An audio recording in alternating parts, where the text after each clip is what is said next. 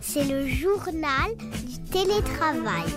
En télétravail, un espion vient de pirater vos données. Il a accès à vos mails pro, au contenu de vos dossiers, vos échanges avec vos collègues et même au site de votre banque. Un hacker très très doué vient de prendre la main sur votre ordinateur Non, c'est juste l'un de vos enfants qui utilise votre PC juste après vous et qui lui va cliquer sur un lien vers un site malveillant en jouant sur le poste qui vous sert aussi à télétravailler.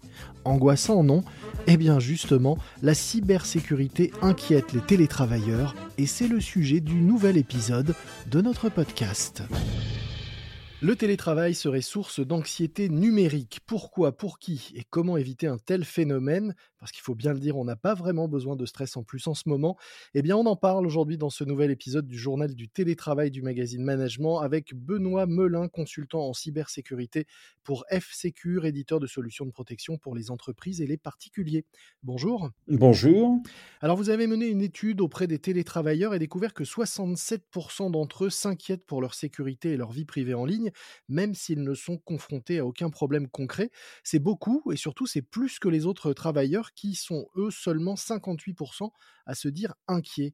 Comment est-ce que vous expliquez cela chez F-Secure Alors, je pense que c'est lié à plusieurs phénomènes. Il y a eu effectivement cette violente confrontation au télétravail mmh qui a déporté, on va dire, une partie du souci qu'avaient les employés avec leur informatique de leur entreprise à chez eux. Mmh Ils se sont retrouvés en charge de gérer des moyens technologiques qui n'étaient pas forcément sous leur responsabilité avant. Ils se sont retrouvés confrontés aussi beaucoup à des opérations de sensibilisation de leur compagnie pour leur expliquer qu'effectivement, partager des données, c'est dangereux. Envoyer des mails, ça peut être dangereux. Avoir une connexion sécurisée, c'est important.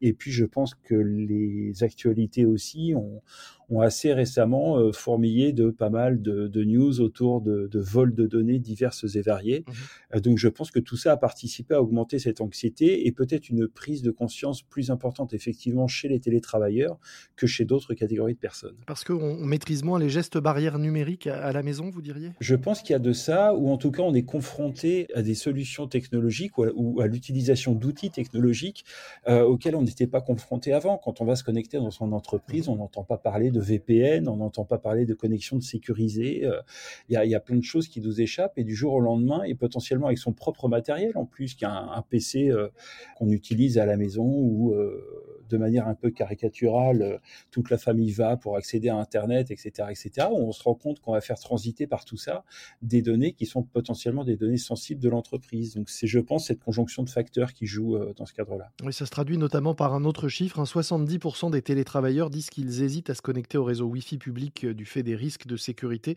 contre seulement 63% des autres travailleurs. Ça veut dire qu'il y a sans doute eu de la pédagogie de fait et que l'idée que le Wi-Fi public peut être dangereux est intégrée maintenant chez ces télétravailleurs ou travailleurs nomades en tout cas. Tout à fait, ça fait partie effectivement des messages qu'un service de cybersécurité au sein d'une entreprise doit faire passer, qui est la méfiance vis-à-vis d'un certain nombre d'accès. Alors euh, typiquement les hôtels, euh, certains restaurants euh, qui proposent des, des Wi-Fi publics qui sont généralement ouverts aux quatre vents. Et on a des histoires dans le passé de gens qui se sont fait espionner. Alors on parle ici d'espionnage industriel, mais ça peut s'appliquer à beaucoup d'autres choses, donc de gens qui ont été espionnés lors de ce type d'activité. Mmh Il y a une grande méfiance à avoir des lieux publics en général, ne serait-ce que le fait d'avoir un, PC ouvert dans un restaurant, dans un bar, dans un train, dans un avion, sans avoir un écran de confidentialité, donc qui masque aux gens qui sont sur les côtés le, contenu de cet écran, en tout cas l'affichage de l'écran, c'est déjà un problème. Il m'est arrivé de voyager à côté de gens qui rédigeaient des documents pour leur entreprise et je voyais tout. J'aurais même pu euh, divulguer des prix, divulguer des, secrets de fabrication, ce genre de choses. Oui, l'image du euh, hacker euh, technologique en prend un coup. Hein, finalement, il suffit de lire par-dessus l'épaule de son voisin pour euh, pirater les données de son ordinateur Alors, je pense que la plus grande qualité d'un hacker est, de se montrer malin. Et euh, la technologie n'est qu'un outil. Il faut l'utiliser quand il faut l'utiliser. Et quand on ne peut pas utiliser l'outil parce que, euh, par exemple, les défenses hein, de cybersécurité de l'entreprise nous en empêchent, on peut se montrer très malin et effectivement regarder par-dessus l'épaule de quelqu'un ou utiliser plein d'autres techniques qui permettent comme ça d'accéder à des contenus auxquels on ne devrait pas accéder. Alors, quand on est en télétravail, on est chez soi. A priori, on a souvent tendance à considérer son, chez soi comme une bulle, un petit cocon dans lequel on, est bien. On pourrait imaginer qu'on se sent mieux chez soi, y compris en télétravail. Alors vous dites quand même que le sentiment d'anxiété est accru à domicile, alors qu'a priori on se dirait qu'on est un peu un peu tranquille chez soi, non? Un hacker va plutôt aller s'attaquer, on imagine, aux données d'une banque ou d'une institution sensible qu'à ma box à domicile? Je dirais il y a deux points à voir par rapport à ça. Le premier, c'est que beaucoup de gens se sont retrouvés dans des situations où ils devaient utiliser un matériel personnel dans un cadre professionnel. Et ça, déjà, c'est un vrai problème, puisqu'une fois de plus, il rajoute de la pression sur l'utilisateur, puisque mmh c'est lui qui doit gérer, entre guillemets, une partie de sa sécurité. L'autre point, c'est de se dire qu'effectivement, que l'on soit au travail ou que l'on soit à son domicile, on reste un employé de telle ou telle compagnie. Et à ce titre-là, on va euh, utiliser un certain nombre d'outils type mail, machin, etc., etc. Enfin, les, les outils de collaboration euh, habituels. Et dans ce cadre-là, un hacker mal intentionné pourrait tirer profit de ça pour essayer d'accéder à cette fameuse banque, pour essayer euh, mmh d'accéder à des, à des contenus auxquels, une fois de plus, il ne devrait pas avoir accès c'est ce qu'on appelle la compromission initiale, c'est-à-dire ce premier pas qu'on va faire au sein de l'informatique de la de l'organisation que l'on cible. Et si effectivement on détecte que le point de faiblesse est un un employé en télétravail, euh, ça reste une option mmh parfaitement recevable et souvent utilisée par les pirates. Oui, c'est une porte d'entrée qui est moins protégée que euh, celle, euh, pour reprendre l'image de, la banque, la porte d'entrée de l'appartement, c'est pas le, coffre-fort de, de la banque. Est-ce que ça veut dire aussi que certaines professions sont plus exposées que d'autres en télétravail? Je ne sais pas si certaines professions sont plus exposées. Je pense qu'il y, a une grande partie d'opportunisme de la part des, des pirates. J'entends par pirate dans ce cadre-là, on va dire toute la partie cybercriminelle, les gens qui sont motivés par le gain financiers, donc des gens qui vont chercher à, voler de la donnée, à déployer des ransomware, à faire ce genre de choses. Je pense qu'il y, a une approche extrêmement opportuniste dans ce cadre-là, qui ferait peser sur des entreprises qui seraient allées vers le télétravail un peu en marche forcée, au début de la pandémie notamment, un risque un peu plus important puisque euh, ces entreprises mal préparées, euh, utilisant effectivement des systèmes qui sont pas ou peu protégés, favoriseraient potentiellement des attaques. Alors vous avez euh, interrogé les télétravailleurs sur leur ressenti et cette, cette anxiété qu'il déclare à, domicile. Est-ce que, euh, au-delà de, ce ressenti des salariés, de votre côté, vous avez observé de façon concrète depuis deux ans euh, plus de tentatives de piratage, plus de vols de données, plus de problèmes créés par cette arrivée massive du télétravail dans nos vies il y a deux ans maintenant?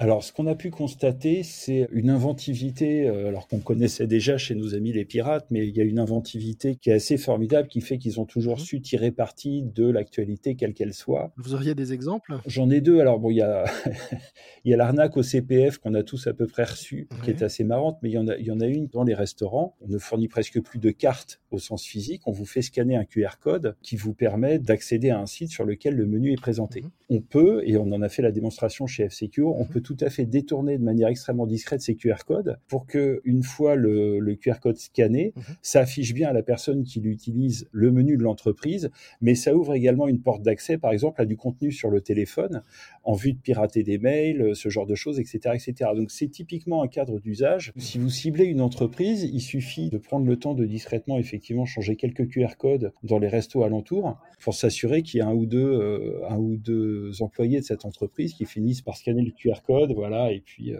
gagner des contenus. Alors après, ça se fait via le téléphone, il y a plein de mécanismes complexes, mais une fois de plus. Ah, on en revient à de la, à de la débrouille. Hein.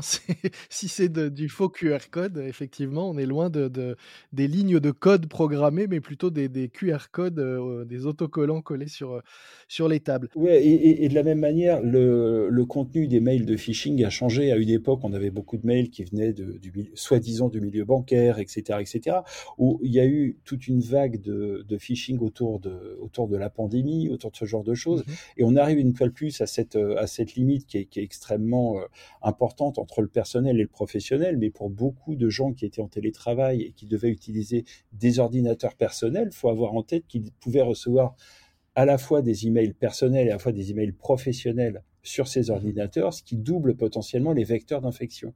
Donc on pouvait se retrouver avec deux fois plus de chances de prendre le contrôle d'une machine d'un utilisateur pour rebondir et aller dans son organisation, par exemple. Mmh. Oui, et on l'a vu d'ailleurs, ça me fait penser aussi à un, sujet qu'on a déjà traité dans, ce podcast euh, en évoquant notamment des, des, euh, euh, des, faux liens vers des documents partagés, puisque les documents partagés ont été énormément utilisés par les, les télétravailleurs et notamment au moment de la, du premier confinement. Et, évidemment, il pouvait être tentant d'envoyer des faux liens de documents sur lesquels les, les travailleurs et les salariés ont cliqué sans se méfier. C'est un très très bon exemple, effectivement. Est-ce que vous diriez, euh, au-delà de, ça, que le climat actuel est propice euh, aux attaques et donc à créer une anxiété supplémentaire euh, chez les, salariés et les télétravailleurs? Et est-ce qu'il faut être particulièrement vigilant, en effet, en ce moment? Que jamais. Il faut toujours être plus vigilant que la veille. Les pirates, quelle que soit leur nature, quelle que soit leur motivation, débordent d'inventivité, d'imagination dès qu'il s'agit de compromettre une personne, une organisation, etc., etc. Il y a une réelle pression sur la partie cybersécurité aujourd'hui sur des pays comme la France notamment, hein, euh, comme étant euh, membre de l'Europe et ayant affiché euh, sa condamnation de l'agression russe, par exemple. Mhm. Le grand public découvre aussi que la guerre est devenue hybride, que la cyber est une arme dans le sens plein du terme. Et, à ce titre-là, chacun est un peu euh, le garant de sa propre défense. Mhm.